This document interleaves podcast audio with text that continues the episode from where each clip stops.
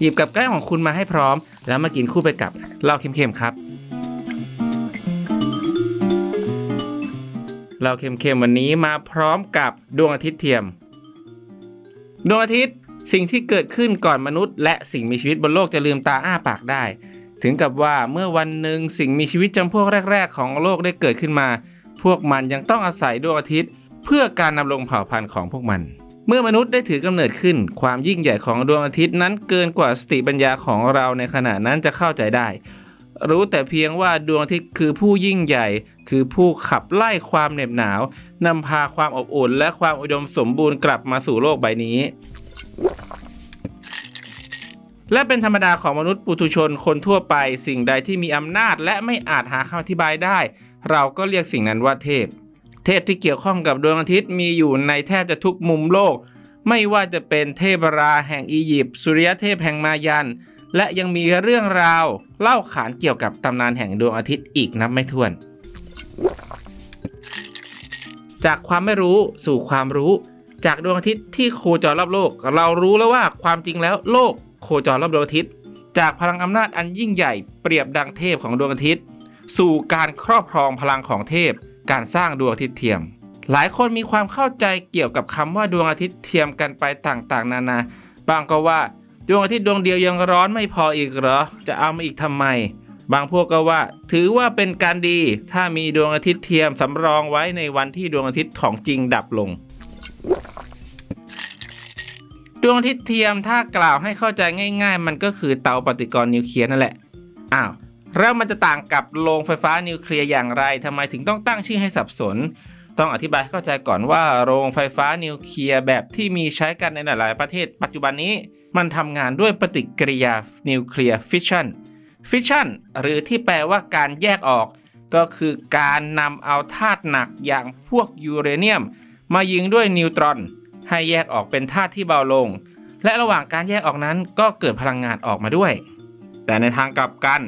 ณใจกลางของดวงอาทิตย์ มีปฏิกิริยาอีกแบบหนึ่งที่ตรงกันข้ามกัน เราเรียกว่านิวเคลียร์ฟิวชัน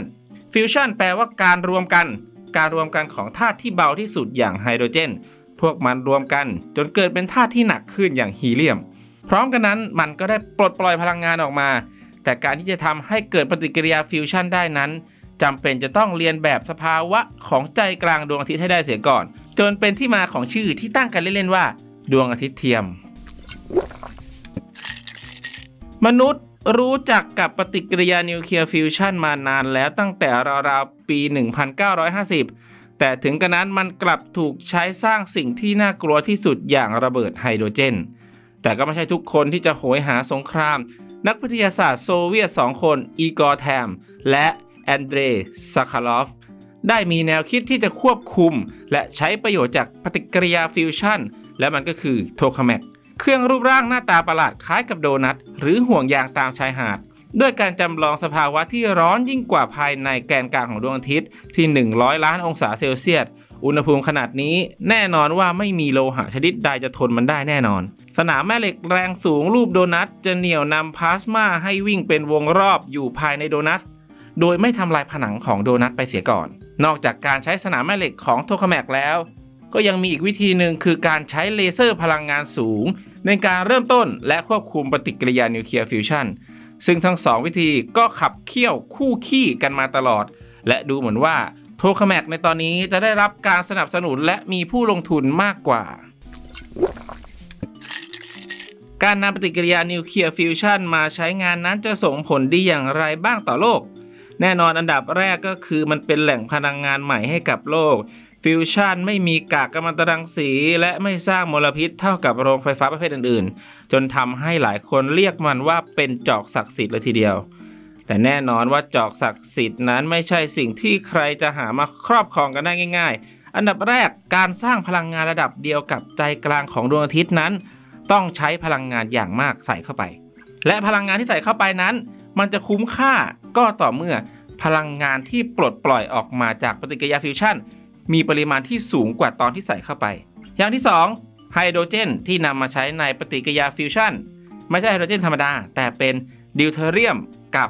ทริเทียม ซึ่งเป็นไอโซโทปของไฮโดรเจนดิวเทอเรียมสามารถพบเจอได้ในธรรมชาติ พวกมันอยู่ในมหาสมุทรในรูปของน้ำหนักหรือ heavy water ดิวเทอเรียมมีสัดส่วนประมาณ 0.0156%ของไฮโดรเจนที่เกิดขึ้นในธรรมชาติทั้งหมดในมหาสมุทร ส่วนทริเทียมยิ่งแล้วใหญ่พวกมันมีน้อยยิ่งกว่านั้น และมูลค่าสูงยิ่งกว่า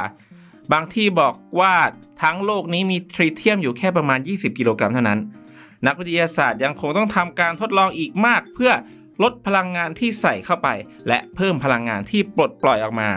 ทั้งยังต้องทดลองเพื่อหาแนวทางอื่นๆ กันต่อไป จะมีแนวทางไหนบ้าง ที่จะลดต้นทุนของดิวเทเรียม และทริเทียมลงได้ หรือเราจะเปลี่ยนไปใช้ธาตุอื่นเป็นสารตั้งต้น พื่อให้พลังงานจากปฏิกิริยานิวเคลียร์ฟิวชันนั้นคุ้มค่าและใช้งานได้จริง และเป็นจอกศักดิ์สิทธิ์พลังงานเปลี่ยนโลกของมวลมนุษยชาติ เล่าหมดซะแล้วไว้พบกันใหม่โอกาสหน้า สวัสดีครับ